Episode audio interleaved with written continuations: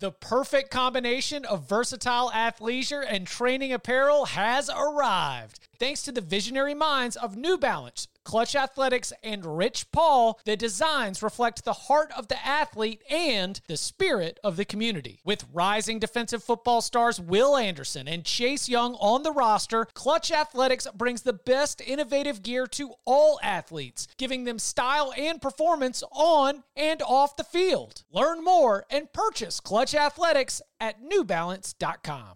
Robert Half research indicates 9 out of 10 hiring managers are having difficulty hiring. If you have open roles, chances are you're feeling this too. That's why you need Robert Half.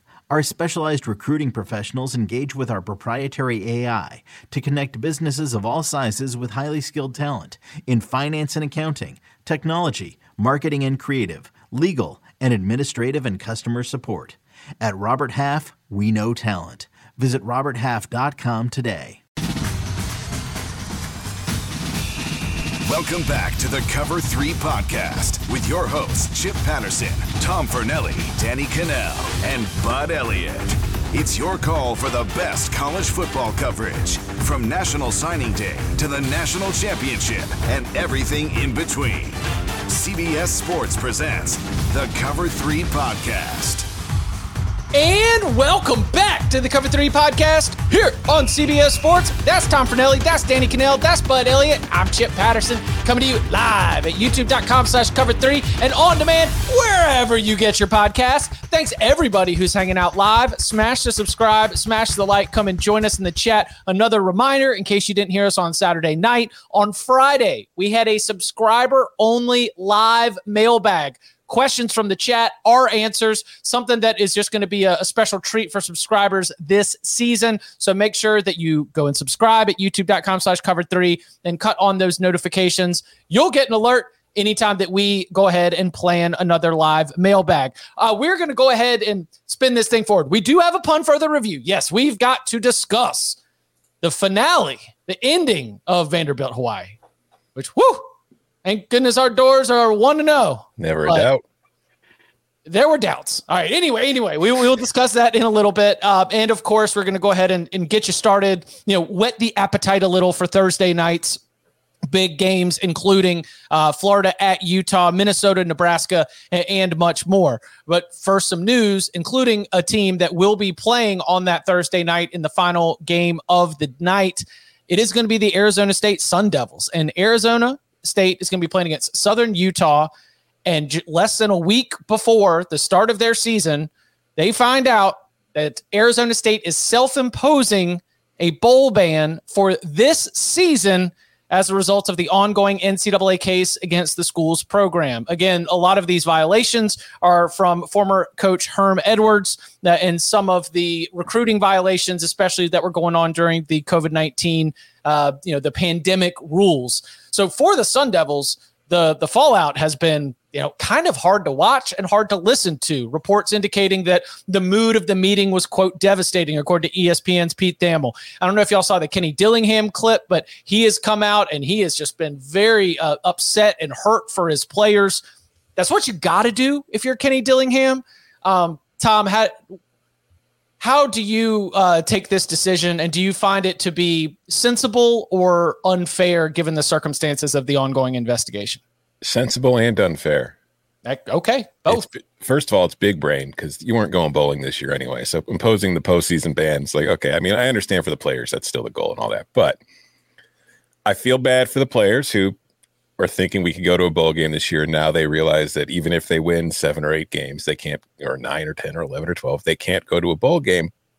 But while it's unfair to punish the players on this roster, including many people who transferred in over the offseason for the mistakes of a previous staff, if you don't take this step to kind of try to alleviate any possible penalties coming your way from the NCAA, then you're just punishing the players 2 to 3 years from now. So no matter what you do, players who had absolutely nothing to do with what happened are going to be punished. It is on Arizona State's, leadership. It was on Herm Edwards and his staff. It's on Ray Anderson for all the stuff that they did during the COVID season that you weren't supposed to do that is getting them in trouble right now. But as is always the case with the NCAA, it's players who didn't do anything who get punished for it. So yeah, it's sensible and it sucks. I mean, if I'm an Arizona State booster, like how does Ray Anderson have a job? I don't know. Right? Like that. Really? After all the stuff he's done and allowed to happen under his watch. Look, it definitely sucks for the players. It's not on Dillingham and his staff. Like, they just got there. I'm sure the decision was over their head. I don't think they're very likely to make a bowl. The Super Bowl for them was basically always going to be that Arizona game at the end of the year anyway. Like, there's some chance they make a bowl, but it's not exceedingly likely. So they host Oklahoma State. You know, like if they had been able to like nab Gundy, who says that we will be playing multiple quarterbacks for quote quite some time. If you were able to get that one and then set yourself up, what was their win total? 4.5 or 5? I think it was 4.5. And you get what? Fresno too, I think. Yep. Is that right? I have a lot of these schedules memorized, just not all of them. Fresno, Oklahoma State, Southern Utah. They don't get Stanford, I believe, which is maybe the worst team in the Pac-12. Probably the worst team in the Pac-12. Yeah. But hey, we can have Herm Edwards, just preach to us on ESPN and just not even mention what went down there at Arizona State and just get rehired immediately. It's amazing. I agree with both you guys. Matt and Tom said it best, like, you know, why not get in front of it, take your lumps while, you know, and it's kind of a screw the players move, but those players are all seniors. They're not going to be there for the long haul. That's just the harsh reality of it. I would be curious to know the timeline because the players just found out, right? Correct. Now, were they lied to? Because I'm sure this came up in any educated transfer that came in or somebody that went in there. Hey, what's happening with the investigation? Are there going to be penalties where I'm going to have to pay? If they were misled and they've been sitting on this for a while, then I think it's a much bigger issue, which I think is kind of what you're hearing from some of the players. Then you wonder where their mindset is going into this season. I hate it, though. It's just one of those stories where, again, the NCAA, the two biggest issues I have with it are the amount of time these investigations take. You know, they take forever. And the lack of continuity in the punishments, the lack of consistency and the punishments, because, you know, you can fudge the system and kind of manipulate it to curtail it to your specific situation. You don't have a coach who you could suspend 3 games against a cakewalk schedule. So, cause he's gone and he's got a great gig. So you've got to do something that harms the players. Like all of it just sucks. Again, I ask a question. Oh, go ahead. I just want to ask a question I've asked before. What if you just ignore the NCAA? Yeah, that's why I'm surprised that. What if you just do what you want to do anyway? People ask that all the time, you know, if on a tweet or you put something out there. Why don't they? I mean, why not just say, we're going to wait? And then even if they do suspend you, just their power. What, are you going to go to jail because you didn't listen to the NCAA? No, there's nothing they can do. I think the NCAA certifies bowl games. Like it is, anyway, trash. I thought that we were over bowl bans, right? Like, right. Go back to the Tennessee case. And, one of the headlines is Tennessee avoids a bowl ban for these recruiting violations. And we come in like, this is a good sign that we are not punishing players in the present or future for something that they didn't have anything to do with. This is, I don't know. Would you test it? Or do you know that based on the violations that it's so much stacked on top of each other, you were likely headed for a bowl ban anyway? I don't know. It's a tough decision to make. I just thought that we were in a place where we were not going to see cases like this result in bowl bans. But Arizona State doesn't want to take that risk. They want year 2 of Jaden Rashada to be in a situation where they're going to chase a Pac-12 championship game, which they are now ineligible for, where they're going to chase not just a bowl game, but there's not going to be a Pac-12 championship game. Daggone. A Big 12 championship game. Now they're going to be in a spot where, you know, coming down the stretch of a season where a bowl game was going to be potentially a coin flip proposition, going to be tough. Hate it for them big time. I'm not going to say it. It's mean. I'm trying to be more positive this year. No, say it. I don't really think that most of the guys that they got in the portal had like much better options to go to schools that were definitely going to go play for bowls. That's fine. Maybe there are, like, certainly they could have dropped down and gone to like some good G5s, but I don't think there's a lot of. It doesn't diminish the point though. Like, if they thought they were going somewhere they could contend, it's kind of messed up if they were given misleading information. No doubt. And to everyone's point, how the heck does Ray Anderson have a job still? Is just no. He's going to take a victory lap for the Big 12 move. Yeah. Look at what I was able to do. Hey, do you see who's in the chat? Some guy named Matthew Coca. Oh. What's up? If schools can schedule, let's see. I'll go ahead and pull this up. So, if schools can schedule games against each other during the regular season, why can't they just schedule each other for a bowl game? I don't know. Arizona State can play West Virginia. Yeah. play it in Jerry World and call it some kind of ineligible bowl. Ineligible. There you go. News from the end of last week. The Big Ten said on Friday it will make availability reports mandatory on game days during the 2023 season. Right now, though this might be changing, they are the only conference to have those mandatory availability reports. We've also seen LSU's Brian Kelly has discussed the way that they are standardizing their injury reports. The top line is this is a response to gambling, right? Mm-hmm. Like, limit the amount of hiding or the motivation to try and deal with the nefarious markets. And I'm not turning to you first because I said nefarious markets, but Bud, do you think that this will actually create some sort of closer to standardized approach? Because there are few circles of the college football gossip sphere that are more electric than wondering about injuries and availability as it pertains to gambling. Chip, you said this comes out on Saturday?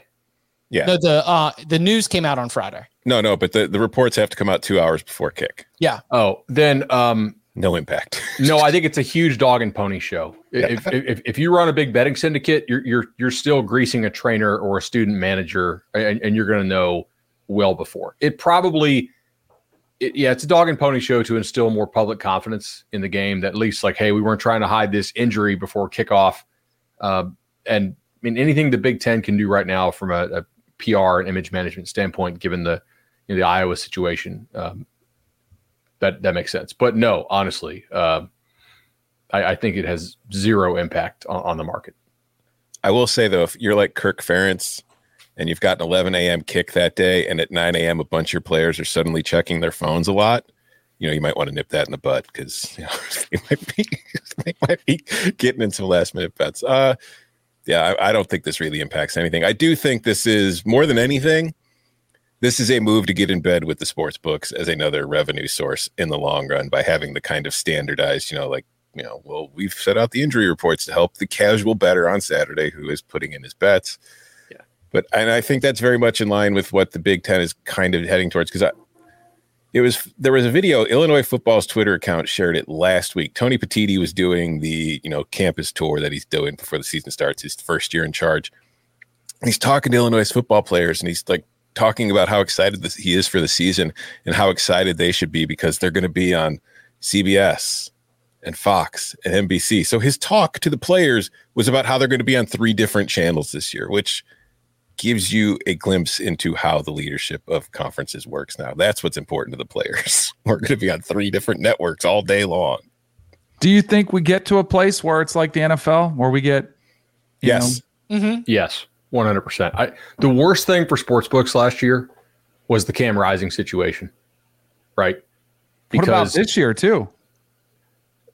Well, this is different though. I mean, like there was no, like, even clue that he might be out for that game, if I recall, right? Yeah. So if you're a sportsbook, you don't want people at home thinking the games are rigged, scripted. Like, you want people. Most people are going to lose regardless. But you want people to have some confidence when they wager, and that you don't want them thinking, oh my gosh, I just got screwed by this coach. And I'm not saying Whittingham did. Like, there's a real chance that they didn't actually know up until warmups just how much Rising could tolerate. But regardless of what they did or did not know, at least putting out something that says, like, hey, pretty questionable. Hey, like, seriously, a game time decision there would instill more confidence in your casual bettor. I think. And to like give a little context here, but that's a great callback. Last season, Cam Rising, leads Utah to a win against USC, 43-42, huge game in the middle of October. The following week, Utah is off, limited media availability as they're in their off week. They were back in action on a Thursday night against Washington State on the road, and the broadcast had no clue. Mm-hmm. And they were even mentioning on the broadcast. They kept Petros in the dark. Yeah, we found out later that they had, huge graphics packages, and they had planned out their broadcast with the idea that we're going to be talking about Cam Rising, who just led Utah to this epic win against USC, and he's not even in the game. And that's that kind of scenario was a little bit of a lightning rod for criticism for Utah, Kyle Whittingham, is sort of the Pac-12 in general for the way that was handled. So I think that we are avoiding that for sure as we work our way towards something like LSU is doing, where it's going to be some standardized injury reports. Coaches hate this. Oh, yeah. They hate having to give anybody any information, even if it's only 2 hours. But if they all have to give it, Whittingham, they all have to do it. I think they still don't like it, but they can deal with it. You know these people. You know how paranoid they are about every single little thing that they do in prep and looking for any advantage. They hate that even if it's only 2 hours before kick, they have to tell you that their second string strong safety isn't in the lineup today. And Whittingham famously will not tell anybody. Correct. Until the ball is kicked. You will not find out. The only reason I said push to this year, they put out their depth chart and they have Cam Rising QB1. Yeah, but he's been, to Whittingham's credit, I really don't think that he purposefully misleads when he answers the questions. Like I watch his press conferences, and he does not give much, but he generally does not. At least as far as I've watched him, I don't think that Whittingham outright lies. Like he's not like, "Hey, he's fine" on a Friday, and then the kid just doesn't play at all, doesn't dress on a Saturday. Lies of omission instead of lies of commission. No doubt about that. But I don't think that Whittingham's out there just outright saying this kid's fine and then he's not fine. So, but he's openly discussed.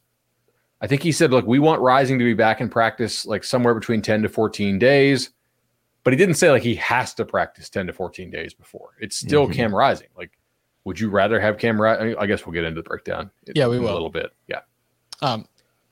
Coming up on the other side, there was still some action that was going on as we were wrapping up, including the conclusion of Vanderbilt. Going back and doing my quick check, the last score we gave you was 28-14. Vanderbilt ahead by 2 touchdowns.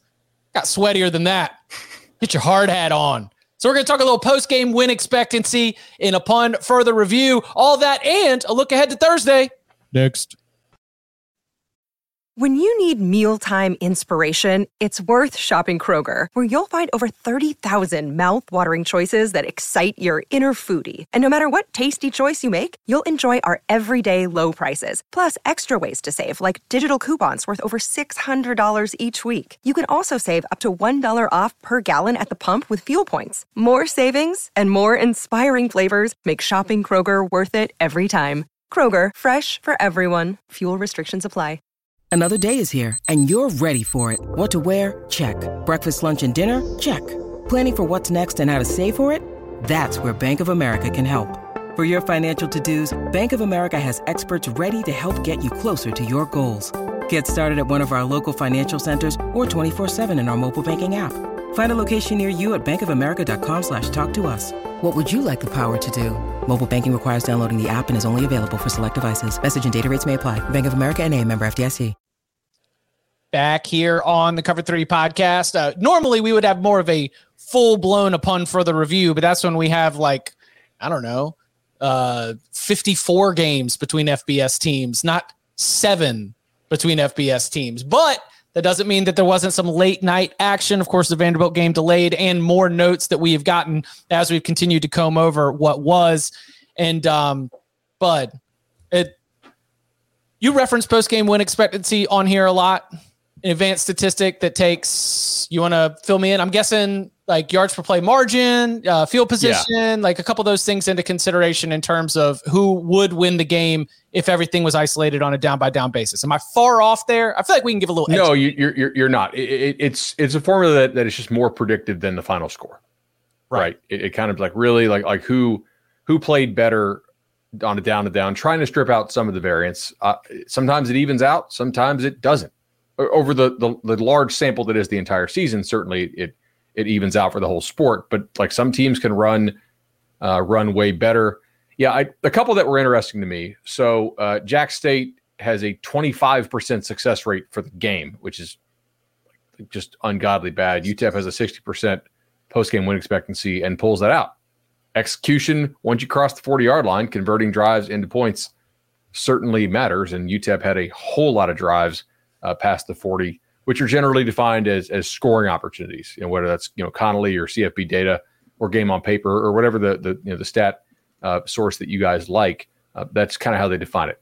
And didn't Danny, y'all came into the post game of that show as you were on CBS Sports Network. It was like, all right, congrats to Jacksonville State, but I mean, you had 3rd and 1 going in, just on the right outside of field goal range. You've been running the ball pretty well. Your offensive line isn't bad.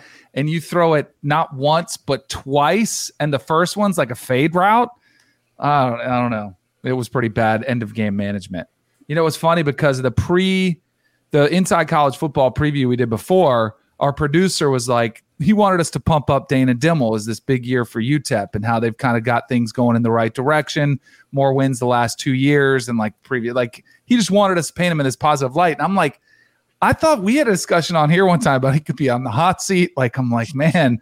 And watching that unfold, I was like, holy cow, he's going to get a lot of heat this week and deservedly so. Is there, I know we have EPA for 4th down decisions. Do we have an EPA yet for timeout decisions? Obviously, I don't think that Chip or Danny are going to know the answer to this one. I don't think it's public. SSA, which is Sports Source Analytics, they almost certainly have one that. I think they have a card, right, and that they use in game because you can't use an iPad, of course, because we're stuck in the 80s, and then obviously I know all teams, pretty sure almost all the teams subscribe to those dudes. Maybe StatsBomb as well have this, but they get a post-game report of, hey, this is what you did. This is suboptimal. This is tremendously suboptimal. You're really not doing a very good job here.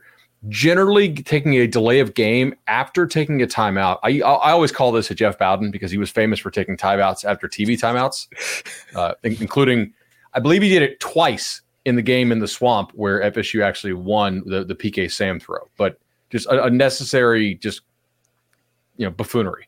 I call that the Jeff Bowdening when you go timeout after TV timeout, but those would probably rate pretty low on that scale. Yeah. Cause every fan base thinks their coach is terrible with timeouts. I really think we need to go public with this stat. So that way we can just definitively prove actually your coach is good. This guy, he's terrible. There are definitely some coaches who are better at it. Yes. Than not. You should be using your timeouts on defense. You have full control over what you're going to call if you're prepped, if you have good communication up in the box, right?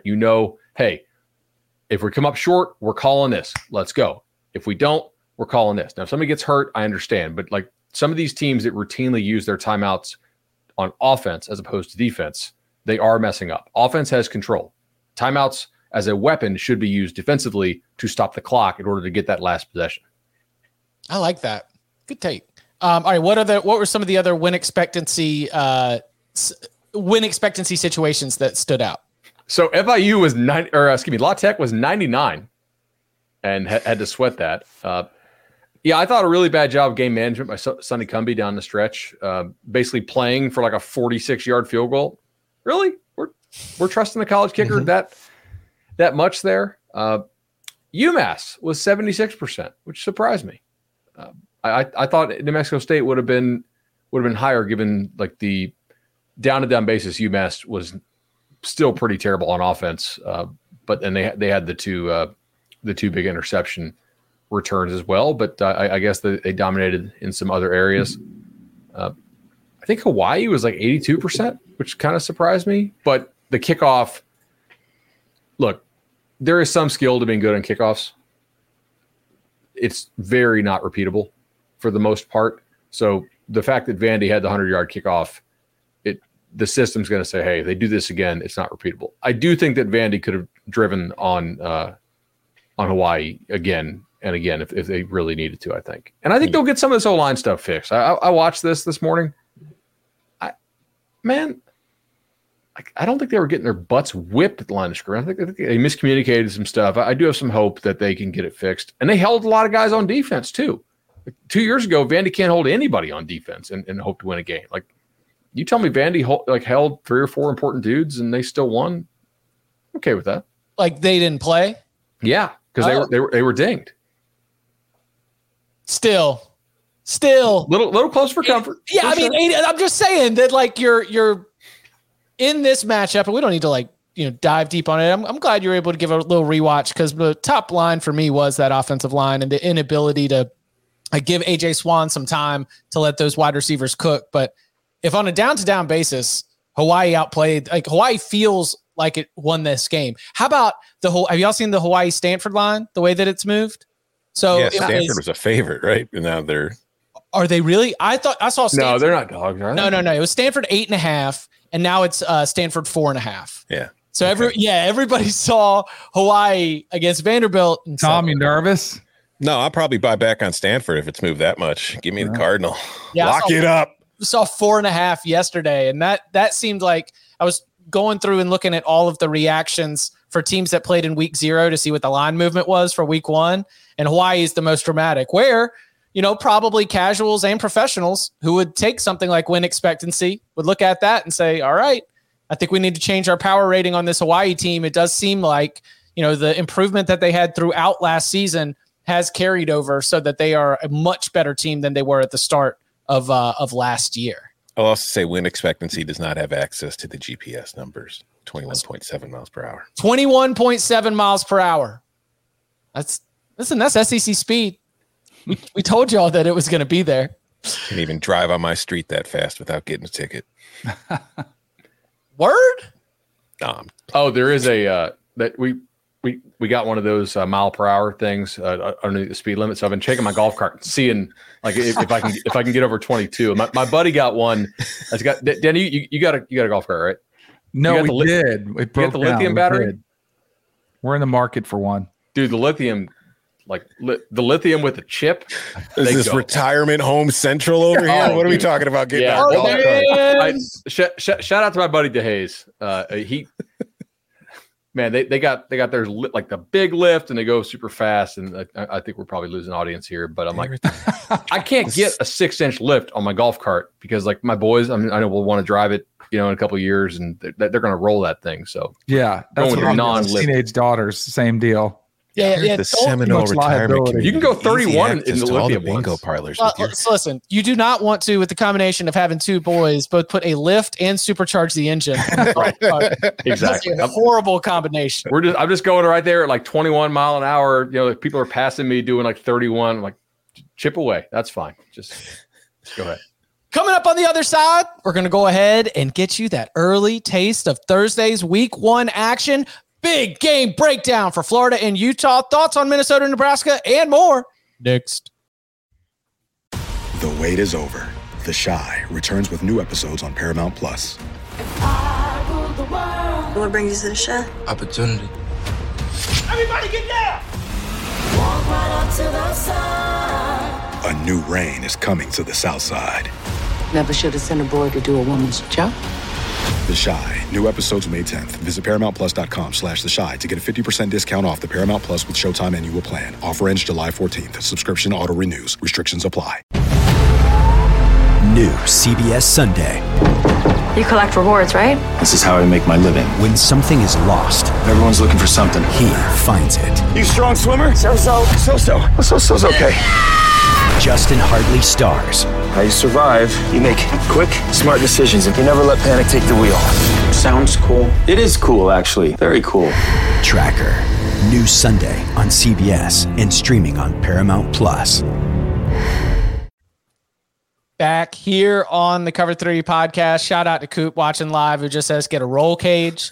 All right, now that's it for the supercharged golf cart talk for today.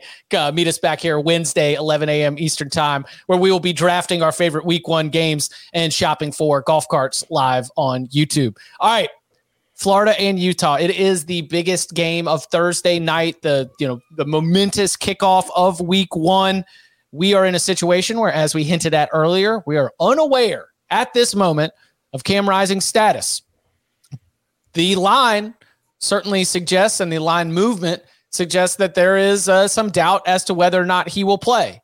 Let us take both considerations, both your assumption for what Utah is going to be this year with Cam Rising in the lineup, but then also the adjustments that might happen.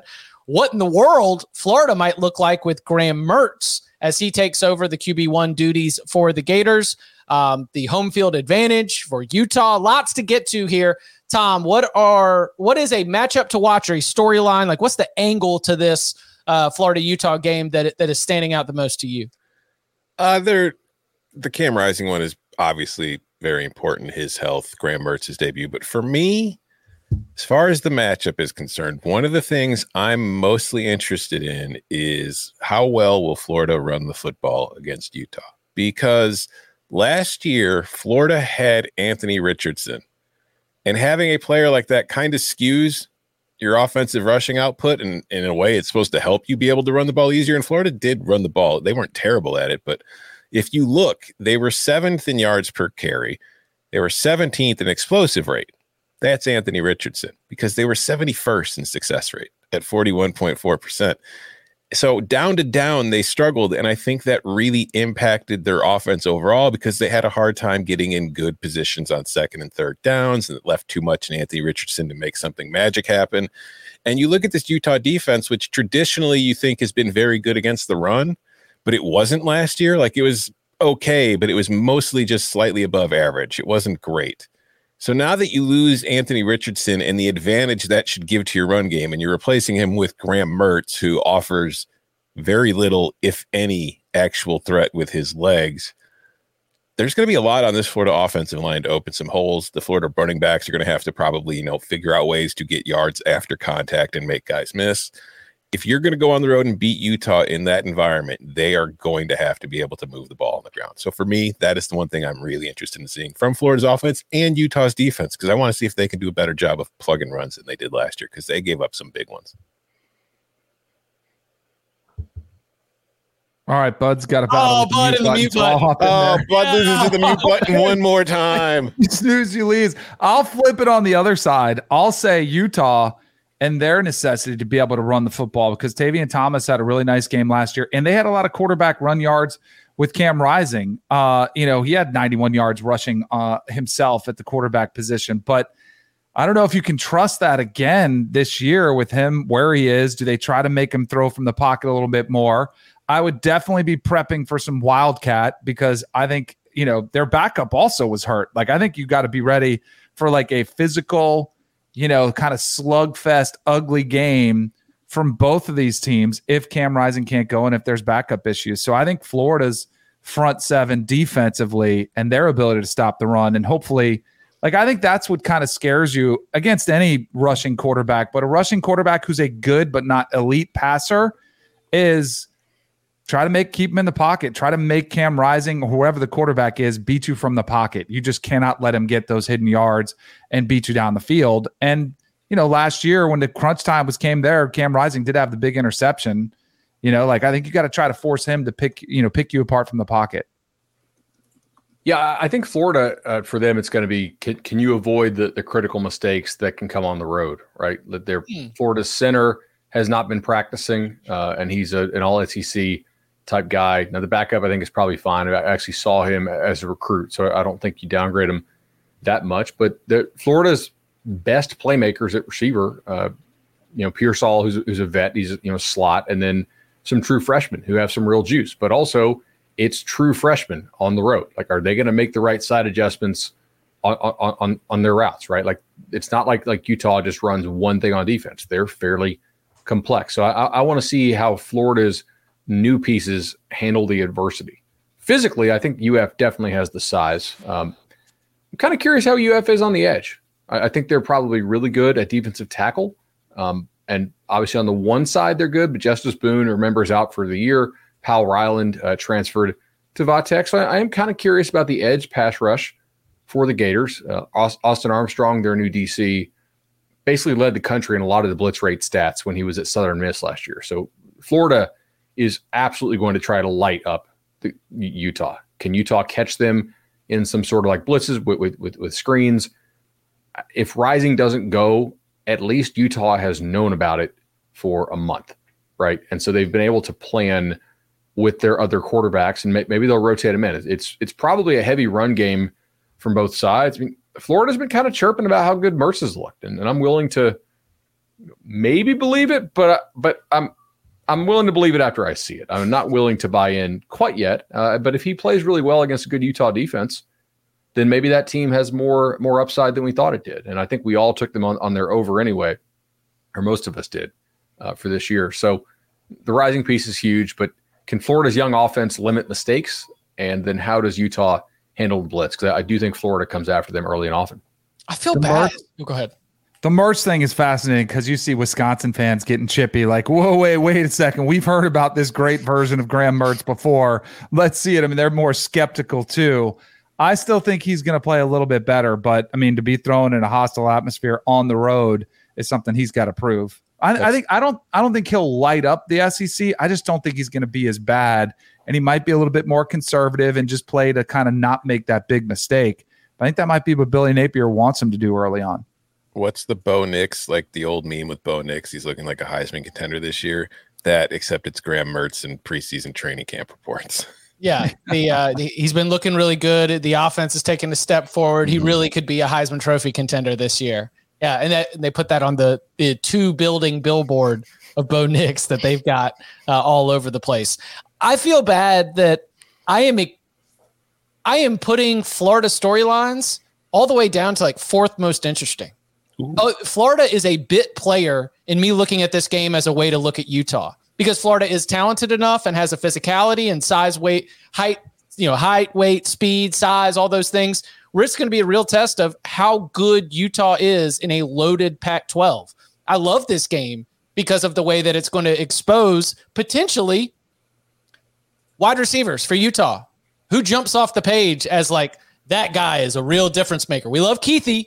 We love, but this is a big, like, running backs, tight ends. It feels like they're really good around the ball. And then as you get further away from it and closer to the perimeter, I've got some questions. And you've got real, like, SEC defensive backs out there. If you get locked up, things could get really tough. Defensively, Florida might have offensive line issues. But, man, like, as we discussed, Utah's defense, and Bud, you helped reveal this, those communication issues as they were trying to figure out exactly how to make all the different pieces of that defense, which is complex, fit together. They gave up a lot of explosive plays last year, and Florida has the athleticism, a couple great running backs and skill players who could really make you pay if you are making those same kind of mistakes. So as we look at Utah as one of those big four teams right at the top of the Pac-12, Florida's role in my eyes is more as like a good litmus test for whether or not this Utah team can be a championship contender. Like my takeaways are probably going to be much stronger about Utah one way or another because of the level of competition they're playing here. Mikey Matthews, I know we gave you a lot of freshman names and a couple of them hit, including obviously Zach Branch over the weekend. Mikey Matthews, kid out of Mission Viejo, is definitely a guy to watch in this matchup. Came in, has had a really good camp from what I've been reading at Utah's 24/7 site, and Steve Bartle and those guys do a great job over there. But Matthews is definitely a name to watch. They also took Micah Pittman from Florida State, who's a very dependable player. So they're going to be challenged to basically handle blitz, and that's a challenge for your protection schemes. It's also a challenge for your receivers. You have to break off your routes at the right time, and we'll see how coordinated this, if it is the backup quarterback. That's to me the big storyline. Is, I mean, obviously everyone's watching that, but if you have Cam Rising, you would expect him to be able to handle the blitz, know where to go with the football quickly, and his elusivity, like he can get away from it. backup, man. And that's one thing. If you're backup, the coach should always tell you, every coordinator, quarterback coach, if you got to be ready for all the blitz package, because that's going to be the tendency. As soon as they see a backup, they're sending it and seeing if you can handle it. And it gives you a lot of opportunity for some big plays, but if you're not ready for it, you're going to see it all night long. Yeah. Also in the backfield, shout out to former Texas quarterback Jaquindon Jackson. You know, he moved to running back and he provides another option there. And talk about, wow. I mean, that's just right there. Right. You know, in short red zone situation, mm-hmm. Jaquindon Jackson could be able to go out there and give you the kind of playmaking that you might get. Okay. We're going to be obviously picking this on Thursday, right at the front of the Locks episode. Is there anything that could happen between now and then that would change your lean on this game? I don't want to force anybody to make picks here on a Monday, but you know, we're looking at, it's down to 6.5. I think right now as a little bit of a consensus line.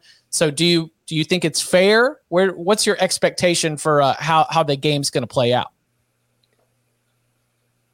Yeah, I think it's fair. I mean, this game opened 10. Rising is not like worth a full touchdown on the number. He's probably more of like a 6-point guy. It's already moved 4 points. So I think the market is showing, and it's moved across the 7, which is obviously like fully across the 7, which is a key number. I think the market certainly thinks that Rising is not going, but they think it. They don't know it. And if he doesn't go, I don't think it would get all the way to 3. You're probably going to look at something sitting 3.5, 4. You know, the 4 to 6 is basically a dead zone in college football. Not that it's not worth anything, but it's certainly not a number people are trying to middle typically. So I think the market is telling us that Rising is most likely not going to play, but it's a most likely thing. I don't think that the market knows for sure, because if they did know, I think this thing would just go to 4. So I would need those injury reports. Yeah. Well, we wouldn't get them till Saturday morning. Yeah. I can tell you right now on Thursday's show, I'm not going to be locking anything up in this game, because unless we know everything that's going on, I'm not going to do it. But more than anything, I mean, and the total's dropped already too with all the Rising stuff, but I would be on the under before I'm on anything in this right now. Because I don't know. Like, I have questions about Florida's offense going into that environment with Graham Mertz. I have questions about Utah's offense if Cam Rising isn't healthy or isn't playing. It's just, to me, this seems like it's a big name kind of Thursday night game, but for me, it strikes me as it could be kind of a rock fight. Hey, listen, rock fights. And I learned, not that it was a new lesson, but week 0 really showed you that sometimes it's not about winning it. Sometimes it's about losing it less than the other team on the field. And we could have another situation like that, especially if we've got a backup quarterback. Danny, you got any thoughts before we move on to Minnesota, Nebraska? I kind of like Florida in this one, but without the like, and that was going in under the assumption, you know, who the heck's playing quarterback for Utah? I mean, if I knew Cam Rising was starting, I would back off that somewhat. I just think it's an opportunity for the Gators, kind of to. I think physically on the defensive front, I think if Utah's more one dimensional, I think they can shut them down. But if Florida wins, does it change your expectations for where Florida sits in the big picture in the SEC? No. And if Utah loses, it changes where you think Utah sits in the Pac-12. Yeah. You're proving you're making your point, counselor. That was very well done. Florida's also running Spencer Fano, true freshman at left tackle. They announced it. This kid's a stud. So that's a good thing. That's not like an alarm bells going off necessarily. Well, I think the athleticism is off the charts. Apparently, he's put on a bunch of good weight since he got there. He was one of these like super athletic guys who needed to add a little bit of weight. But I mean, I think the fact that they trust him, I don't think they were super hard up at left tackle from my recollection. So it probably means he beat out somebody who's at least okay, which is encouraging to actually run him out there in game 1. Should be very fun. All right, Big Ten conference opener, Nebraska at Minnesota. That game's going to kick off at 8 p.m. Eastern time. You can watch it on Fox. Minnesota breaking in the Greek Rifle as their new quarterback, but we do have some experience at the skill positions, even though we lose a household name like Mo Ibrahim. Nebraska, a whole bunch of new, not just Matt Rule on the sideline, Jeff Sims at the quarterback position, a couple other key transfers are going to be making up the Cornhuskers' effort to win 1-score games. or hopefully win them by more than one score after what has been a devastating trend for Nebraska from the Scott Frost era. Tom, what are the big storylines and matchups we should have our eyes on with this one? The Greek Rifle is a big deal, I think, because, I mean, Tanner Morgan was Tanner Morgan, but Kelly Kaliakmanis is somebody, and we've talked about it on this show. I know that coaching staff is high on him long term. I am not high on him in the short term, so I have some serious questions about that Minnesota offense and how explosive or two-dimensional it can be. I still think we're going to see a team that's, you know, running the ball more often than anything short of a service academy with him back there. Nebraska defensively, like, I mean, it's hard to say what to expect from the Cornhuskers because new coaching staff, a very different looking roster, a lot of new players in key spots. Like, how much of it last year was culture? How much of it was talent and roster? Like, we're going to get our first actual glimpse into what has changed with the Cornhuskers this year. I don't have any real solid feel for what to expect in that game, other than I do think Minnesota wins. And kind of like Florida, Utah, I do think it's going to be pretty low scoring. Yes. I think it could be. So Matt Rule has a history of basically just punting year one, like not seeming to care. He did address this in the press conference, not seeming not to care, but like prioritizing establishing his culture over winning in year one. But I do think it's a little bit different. I think they're certainly going to try. Yeah, this scenario that is completely different situation. So different than Baylor or even Temple. So, I mean, when it comes to this game, does Minnesota have casinos? I know they have bars, but do they have casinos? Because if they don't have casinos, you already have a leg up on what you had last year, right? In Ireland, like, let's reduce the distractions. Let's make sure bed check for players and coaches is achieved and hit those bed check goals. So, yeah, I think Nebraska, you know, may have a chance here. Coaches in the ACC thought Jeff Sims was pretty good. Like better than his numbers suggested. Rule has a real history of running the quarterbacks. Like they can probably piece together enough. But I'm interested in Minnesota, man. Like Ryan Burns told us that Kaliakmanis has some real juice to him, and maybe that's more of a 24 thing. But you know, what if he arrives a year early? I don't know. Like I think he's definitely has a lot better talent than Tanner Morgan did. And Minnesota went out and they upgraded a little bit in the other transfer portal at receiver. They got the Crooms kid from Western. They got Elijah Spencer from Charlotte. Excuse me. Yeah, like they may have some juice to them. I don't think this is going to shoot out, but Minnesota's defense is definitely not as good as it was last year, given what they lost. Nebraska's defense is probably not good at all. Well, I mean, we're supposed to have Spanford and Altman Bell both healthy, right? I mean, when's the last time that we've had both of those players available, active, you know, ready to go, rolling at the same time? I mean, we're not going to flash all the way back to a Rashad Bateman, Tyler Johnson kind of situation, but if Kaliakmanis is there and is ready to go, I mean, isn't he kind of just like almost a throwback? I mean, he's not a mobile guy. He's 6'4", 220. He can win from the pocket a little bit, but I think he can run some. Yeah. He's got them real long legs. He's a long strider. It's more of a gallop as he's able to go and get you what you're going to be able to get. Danny, what are you looking at here? I'm excited to see Jeff Sims with the opportunity he's got here playing. Does he have better talent in Nebraska than he did at Georgia Tech when he was there? He probably a little bit of an upgrade, I think. This year yeah. So I'm always excited because felt like he was one of those, you know, young quarterbacks. I mean, remember his freshman year he beat Florida State. It was kind of like, oh, this kid's going to be a star. And then he got in some bad habits trying to win too many games because you're playing from behind. But he's pretty athletic. He's got really good, you know, a really good skill set. This will be interesting too because I wonder, you know, if Nebraska wins this game, oh my goodness, like the Matt Rule, Nebraska's back is going to be off the charts. And then for BJ Fleck in Minnesota, you know, some of the offseason stuff with the culture, you know, does that crop up again? Does he start taking more criticism? So, and if Minnesota wins, it's like, oh yeah, you were supposed to. Nebraska's in a rebuild year. So I think it's going to be an interesting game. I kind of don't know what to expect from Nebraska. And I think I know what I'll get from Minnesota. I just wonder if Nebraska can have some success stopping them. Yeah, the one thing that really I think is the deciding factor here is, but I know you mentioned that you think there'll be a drop-off, and I wouldn't be surprised if there is a slight drop-off, but I do think of the four units, not including special teams, the one I am most confident in going into this matchup is the Minnesota defense, just because I think Joe Rossi has done a very good job on that side of the ball. So that, to me, gives the Gophers the edge in this game, because I still don't know what we're going to get from the Nebraska defense. I don't know how explosive the Nebraska offense is going to be, and I've gone over all my concerns about the Minnesota offense. So I think, if nothing else, that keeps Minnesota in the game. It probably proves to be the deciding factor. I mean, Minnesota last year was like a top 6 or 7 opponent adjusted defense, like that.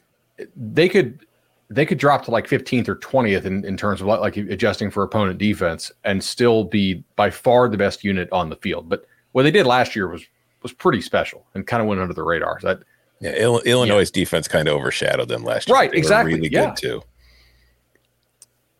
Of course, I love the deadpan. No, I'm being dead serious. Yeah, Illinois' defense got so much attention because it came out of nowhere that people weren't really paying attention that Minnesota's defense was really good too. Yeah.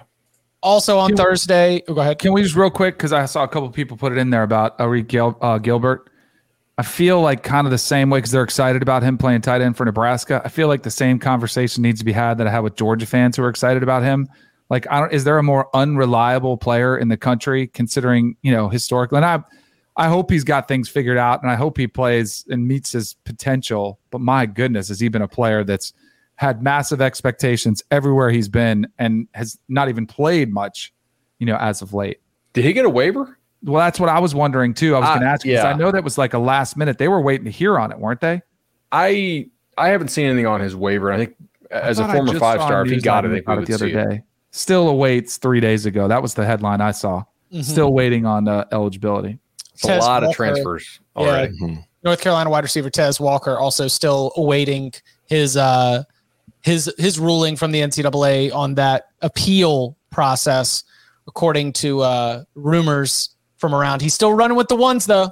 So coach and staff still trying to get him ready for South Carolina. Okay, also on Thursday, Wake Forest will be in action against Elon. UCF opens up against Kent State.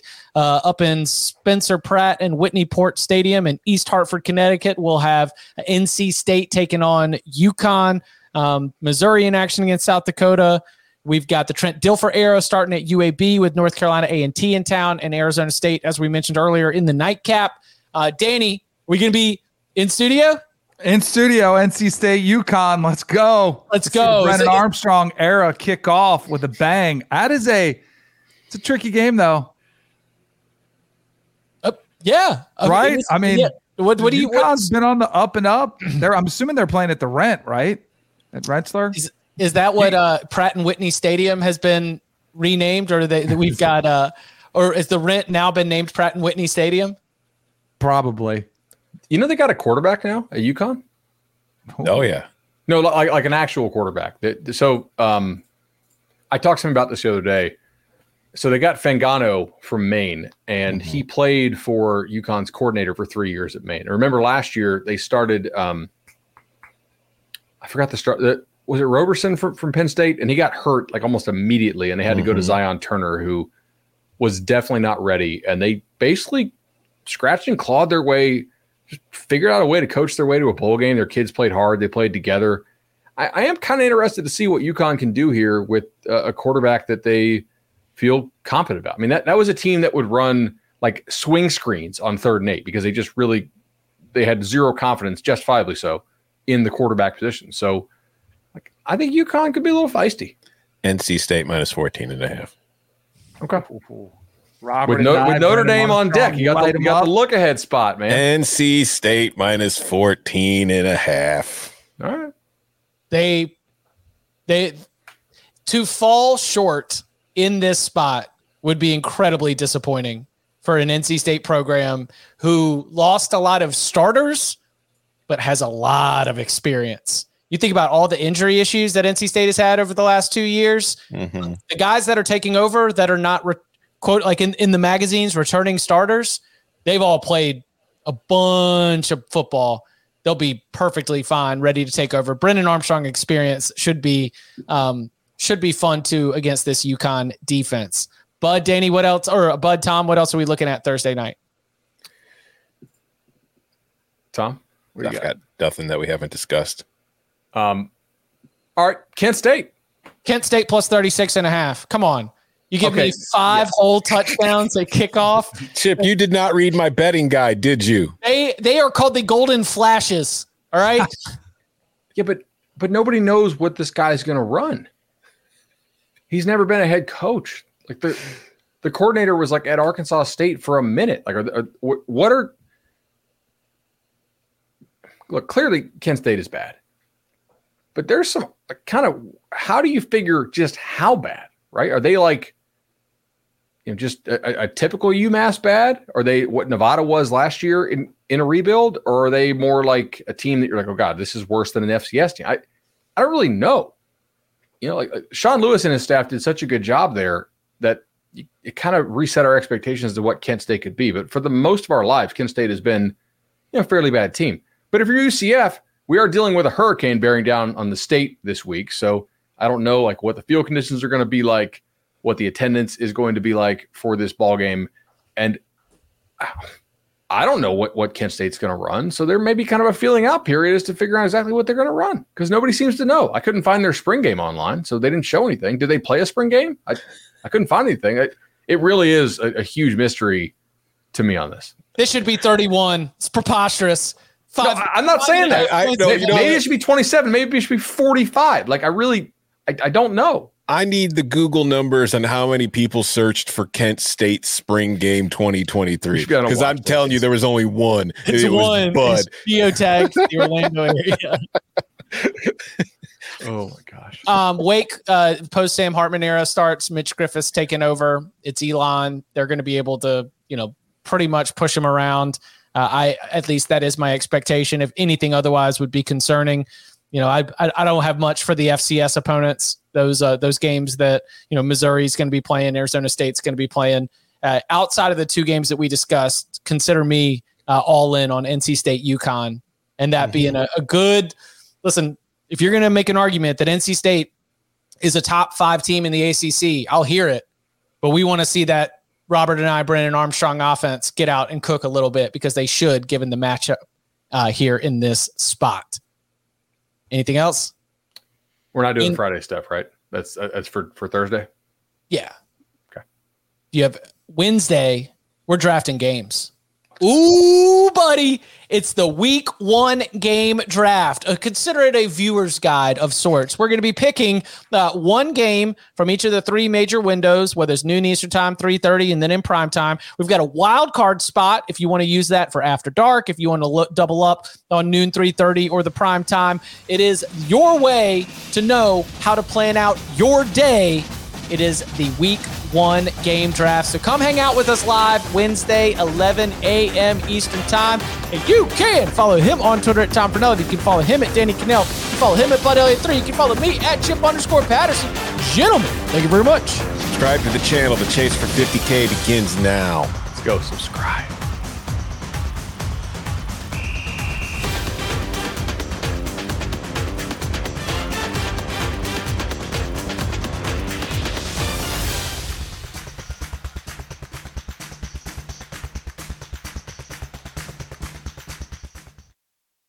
This is Tony Kornheiser's show. I'm Tony. You expected someone else? So what exactly is the show about? I don't know. It's a sports show nominally. Football's over, but we're finally at a point where things matter in college basketball, and baseball season is on deck. Greatest 3 words in the English language, pitchers and catchers. We have some of the best voices come on and explain what matters or what makes an upset, like Ryan does, 9/8. No, that's not an upset. No, yeah, it is, Bob.